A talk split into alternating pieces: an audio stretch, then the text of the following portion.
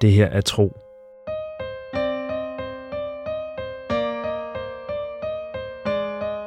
En eventyrlig podcast fortælling i 55 afsnit.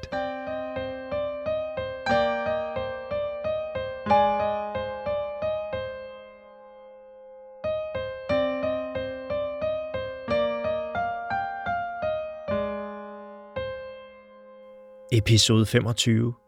Lysende hænder. Tro ankommer til pladsen foran høvdingens sal, ledsaget af Keso Virgio. Dødens hytte ser ud, som da han var her tidligere på dagen. Skeletter, kranier, skin og gevier opfører en grotesk dans for hans øjne, så han må kigge væk for ikke at blive svimmel. Høvdingens sal ser ud som før, ja, men alt andet er forandret. Hvor der før var tom luft mellem træerne, bøjer grene og stammer sig nu og danner en stor plads, hvor der kan være flere hundrede skovfolk, og den er allerede fyldt godt op. Tyndere grene og planter er blevet brugt til at forme sædepladser. Mens Tro ser til, bevæger en smilende skovkvinde sine arme rundt i cirkler, og en samling slyngplanter fletter sig sammen for øjnene af ham, til de danner en hængende stol, der ser ud til at være behagelig at sidde i. Caso Virgio tager ham let i armen, og det går op for Tro, at han var gået i stå. Kom med, siger høvdingevagten, og leder ham rundt mellem folkene på pladsen. Der er et mylder af forberedelser til aftenens festlighed. Skåle med frugter, nødder og grøntsager bliver sat frem i takt med, at skovfolk former små forhøjninger til anretningerne. De dyrker selv afgrøderne ved tro, for på deres vej gennem Milanes horn udpegede Birn de træer, hvor hans folk har anlagt hele haver højt oppe over jordens overflade. Tro tør slet ikke tænke på, hvor meget arbejde det har krævet at fragte jord og vand op til træernes toppe. Men han er udmærket klar over, at de rigelige mængder lys heroppe må give gode betingelser for frø og spire. Hvad han ikke forstår, er, hvorfor skovfolket ikke nøjes med at spise den mad, de selv kan så og høste i rigelige mængder. Hvorfor de vælger at slå dyr ihjel for også at få kød på bordet. Hvilket der i øvrigt også er at finde denne aften. Tro ser flere fade med røget, saltet eller tørret kød, der må stamme fra hjortedyr, vilde grise og andet af skovens liv. Han ser intet stegt eller kogt kød, men ifølge høvding Atix Melanesøn er det også længe siden, hans folk har dræbt. Casu Virgio fører Tro hen mod dødens hytte og høvdingens bord. Her skal Tro sidde sammen med Feras. Så meget har Casu Virgio da fortalt ham, mens han har ført ham fra hans sovehytte og hen til festpladsen. Tro har også prøvet at udspørge ham om hans spejdertogt. Han ville gerne vide, hvor tæt på hans landsby skovmanden havde været, men han turde ikke spørge direkte af frygt for at komme til at afsløre, at han havde fundet pilespidsen. Caso Virgio havde svaret kortfattet, men Tro kunne dog forstå, at spejderne havde fundet spor efter lersnuder for 10 dage siden, et sted mellem hans landsby og livets vej. De havde fulgt sporene forbi de ensomme søskende og videre mod skovene, men havde så tabt sporet, inden de nåede til skovfolkets egne jagtområder. Herefter var de vendt hjem for at aflægge rapport til høvdingen. Tro huskede blikket, at Tix Melanes søn havde sendt sin vagtpost, da han fortalte om sine spejderes mislykkede togter. Høvdingen havde måske foretrukket, at jægerne havde fortsat jagten på deres bytte, i stedet for at vende hjem og afrapportere. I sit stille sind takkede Tro Caso Virgio for at have opgivet forfølgelsen. Denne vej, siger Caso Virgio, og leder Tro mellem to forhøjninger anrettet med varme retter. Hvordan det kunne lykkes skovfolket at tilberede supper, postejer, rundbrød og lun frugtgrød, var en gåde for Tro.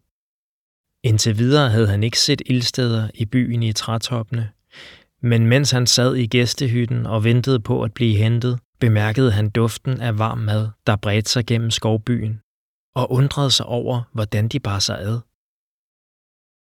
På en afsats lige foran dødens hytte kan Tro se høvdingens spor. Atix Melanesøn og hans hustru er endnu ikke ankommet. Men det er tydeligt at se, hvor de skal sidde. Klatrende planter med blomster i sarte blå farver er formet til højrykkede stole og placeret ud for midten af et bord langt nok til, at 20 folk kan sidde om det, uden at støde albuerne sammen. Tro ser sig om og får øje på Birn. Drengen står under likosangeviret. Han har en tunika på i samme blå farve som den, hans mor bar tidligere på dagen. Hans bukser er grønne som mos og ender i et par brune støvler. Birn står ret op og ned, med et ansigt, der ikke røber hans sindsstemning. Høvdingens søn tænker tro. Men da han mærker Tros øjne på sig, blinker han til ham og skærer en hurtig grimasse. Tro kan ikke lade være med at grine. Ved man nogensinde, hvor man har Bjørn?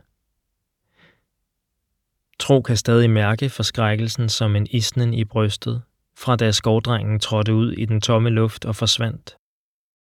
Da Tro endelig fik kantet sig hen til enden af udsigtspladsen, syg af skræk over hvilket syn der ville møde ham, så han ned på en grinende bjørn. Drengen hang nogle længder nede med et fast greb i en armstyk ranke, som faldt ned fra den brede platform, hvor Tro stod. Hvad venter du på? havde Bjørn grinet. Og Tro havde forsøgt at regne ud, hvordan han skulle lykkes med at gribe fat i ranken, uden at ramme ved siden af og bare falde. Det endte med, at Tro måtte gå ned samme vej, som han var kommet. Herefter havde Bjørn fulgt ham hen til gæstehytterne, hvor han skulle opholde sig ind til festmiddagen. Væk var al snak om at føle sig fanget og have lyst til at bryde fri, eller det, der var endnu værre. Nu var Bjørn igen den mundre dreng, der begejstret viste sin nye kammerat rundt i byen, nikkede høfligt og alvorligt til folk, de passerede, og bagefter fortalte tro hemmeligheder og sladder om de selvsamme skovfolk, med viskende stemme og stjålne smil. Tro og Casu Virgio er nået frem til det store bord, og Casu Virgio lægger hænderne på to stole foran høvdingeparet. Her er jeres pladser, siger han. Stolene er en anelse lavere end værtsparets, men tilsvarende formet af blomstrende planter. Et øjeblik tænker Tro, at det er Birn og ham, der skal sidde her på hederspladserne. Men så ser han Feras kante sig vej hen mod høvdingens bord, med en hale af børn efter sig. Den lille mand skiller sig om muligt endnu mere ud end sædvanligt i sin smaragdgrønne silkekappe med tilhørende spidshat. Nedenunder har han en blå dragt på, der mest af alt minder om en kjole, og er så lang, at den skjuler hans fødder. Aftensolens sidste stråler glimter i de perler, han har syet i mønstre langs kanter og lommer. Med sine stadig nye evner kan tro mærke, at Feras har indsunget adskillige besværgelser i de kostbare klæder, uden at han dog kan afgøre, hvilke særlige fordele dragten giver sin bærer. God aften, Tro, siger den omrejsende mundtet. Tro mumler et svar. Han har fortsat ikke meget lyst til at tale med Feras. Det havde han sådan set også fortalt ham, da Feras opsøgte Tro i gæstehytten lidt tidligere, og begejstret fortalte om den aftale, han havde indgået med skovfolket. En aftale, der giver Feras mulighed for at åbne sin kære for salg og bytte den følgende dag, mod at han først sælger to sække korn, en sæk uld, en kasse tørrede urter og en tønde vin til byens lagre, til en god pris for skovfolket. Tro regner dog med, at Feras aldrig var gået med til sådan en aftale, hvis den ikke også havde været fordelagtig for ham. Tros afvisning får Feras til at løfte øjenbrynene. Åh, vi er stadig i gang med vores mutte og tavse forestilling. Det må du undskylde. Jeg troede, at vi var blevet færdige med den sag. Men bevares, jeg skal nok spille med. Du skal ikke høre et eneste ord fra min mund denne aften. Faktisk bliver disse ord de sidste, jeg overhovedet vil udtale. Jeg erklærer hermed et løfte om tavshed. Feras ser lige ud med en alvorlig mine, som om høvdingeparet stod foran ham. Så tilføjer han med lavere stemme. Det bliver nok en lang aften, hvis den skal forløbe i stillhed på denne måde. En meget lang aften. Måske den længste, vi nogensinde har oplevet. Tror du ikke, tro? Nå nej, vi taler ikke sammen om forladelse. Min mund er lukket som porten til kvindernes badehus, som man siger i Nørhavn. Feras presser læberne sammen og retter igen ryggen stift. Det får børnene, der er fulgt med ham til at grine. Shh, siger han til dem. Det er meget vigtigt ikke at sige noget. Min ven Tro her er nemlig så knæven og mut, at han kun tåler tavshed. Nu må vi ikke forstyrre ham. Firas blinker til dem, og børnene griner igen. Tro kommer til at tænke på børnene hjemme i landsbyen. På den gang han selv var et lille barn. På den fryd han mærkede, når Feras var i byen, og han vidste, at der ville blive fest, dans, musik og fortællinger fra hele verden. Måske vil ens forældre endda bytte sig til en spændende ny sag fra den omrejsendes kære. Og bare forestillingen om, hvad der var at finde blandt Feras varer, var nok til, at summende slettefluer svirrede kildrende rundt i maven. Nu mærker Tro kun en bedrøvelse og en vrede, som om hans barndoms lykkeligste minder har været luftige løgne, som om nogen har skrællet bakken af et sygt træ og afsløret dets rådnende indre. Tilbage i gæstehytten var det på et tidspunkt gået op for Feras, mens han talte om de handler, han skulle gøre, og de varer, han regnede med at få afsat, at Tro ikke talte til ham. Undrende havde den omrejsende spurgt, om der var noget galt, og Tro havde svaret ham nærmest råbende. Noget galt. Du bedrog mig. Du solgte min hemmelighed om skovhjertet for at få adgang til byen, og du forærede smykket til høvdingen, selvom det ikke var bestemt for ham. Du gav også mine evner bort, og lovede, at jeg vil hjælpe dem, selvom det burde være min beslutning.